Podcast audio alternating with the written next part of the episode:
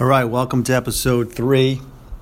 There's no uh, no cadence to this, no uh, no schedule here, so they're gonna come out when uh, when the mood strikes me, and uh, the mood struck.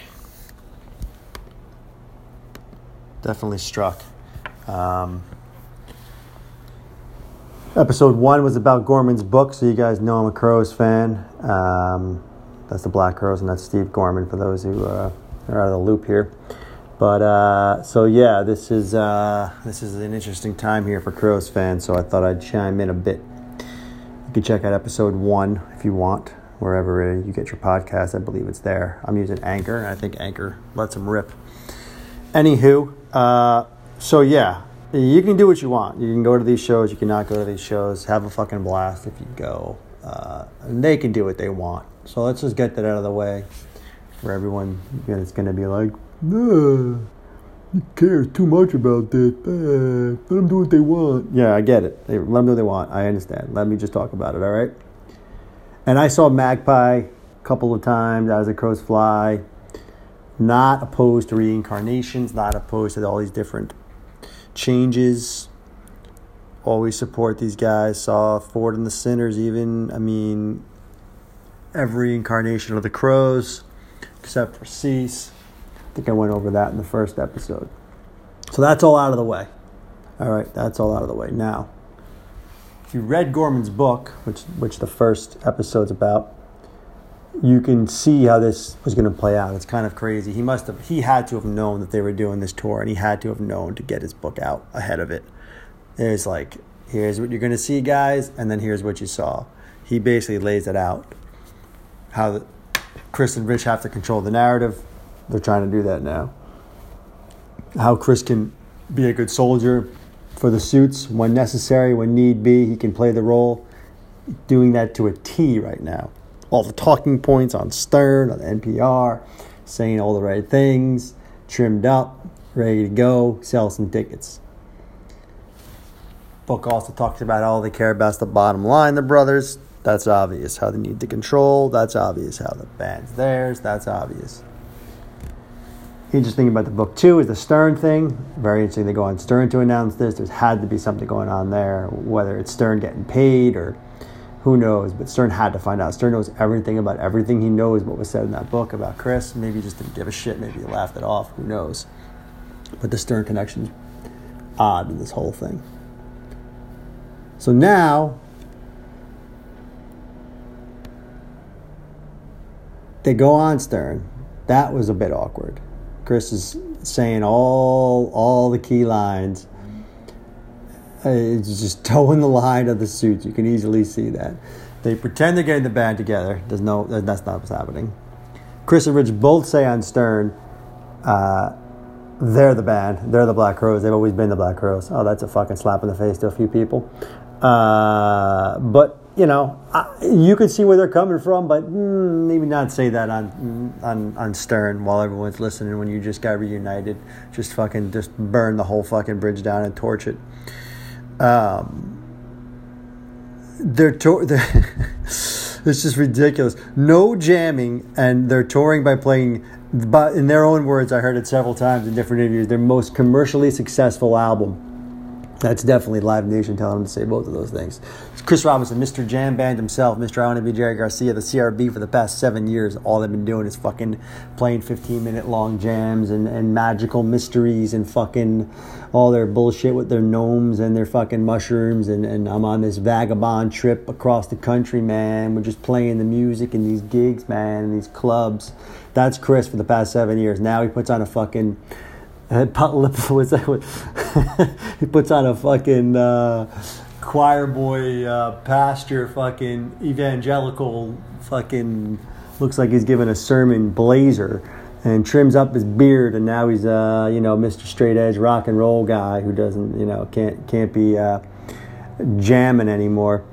Then he's using terms like the most punk rock thing. This is getting nauseating. I've heard him say this like five or six fucking times. I've seen it in fucking articles. The most punk rock thing they're doing right now. Playing summer tour sheds, billed as their greatest hits, playing their most commercially successful album with a hired gun band is the complete opposite of the most punk rock thing, Chris. The amount of times you say it's the most punk rock thing, it's not. It's the least punk rock thing you can think of. Only only the Crowes, a greatest hits show with no greatest hits. They don't have any greatest hits. Their greatest hits is Shake Your Money Maker. So they say we're gonna play Shake Your Money Maker plus the hits. plus what hits? What, what, what's after that? What's the next thing you're gonna do? Ridiculous. Only they can do this. Their entire band was based on not having greatest hits, not having selling albums, playing small clubs and theaters to a devoted fan base with obscure covers and uh, you know jam, jam whether you like the jamming or not phase even if you don't like the jamming phase then, then at least uh, you know 92 to 94 or even after uh, you know Marc left all of that none of that has anything to do with greatest hits or fucking summer sheds you know who's going to be at those shows 55 and over dudes who hadn't heard a Black Crow song since since fucking Remedy came out. They're gonna go, oh, let's go see the Crowes, man. They get some fucking Bud Lights and they fucking sit up in the lawn and they fucking jam too hard to handle and uh, twice as hard and they, they go home and they're headache and they fucking say they had a good time last night. That's who the Crowes are playing to. And it's going to be a half full fucking shed unless they get a co headliner soon. 20,000 seat sheds. They couldn't they would never have been able to sell that out in their fucking peak, um, you know, post 94. Ridiculous, dude. Absolutely fucking ridiculous. It's only they can do this. Only they can do this. No Steve on drums. If you've seen the Crowes without Steve, you know how much he's fucking uh, needs to be there. Even his book, he basically, him and Rich learned how to play together. That's the only guy who can play with Rich is him. And and it's just absurd. Okay, he doesn't want to be there. You don't want him there. Don't call it the Crowes. Just do it. So we're here now in February. They got possibly Brothers of a Feather tour. That's all they should have done. That's it. They should have went on Stern, the two of them played acoustic and said, "Yeah, we're touring this Brothers of a Feather. We're finally getting back together, me and my brother.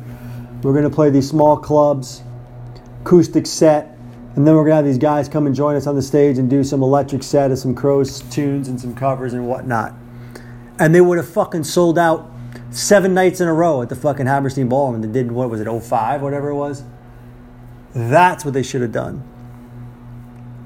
But instead, they got into this fucking mess, and you could tell. I mean, you know, I'm not a mind reader, but just watching that NPR video, if anyone's seen it, that interview, it's so awkward. It just, it just looks awkward. It just feels awkward.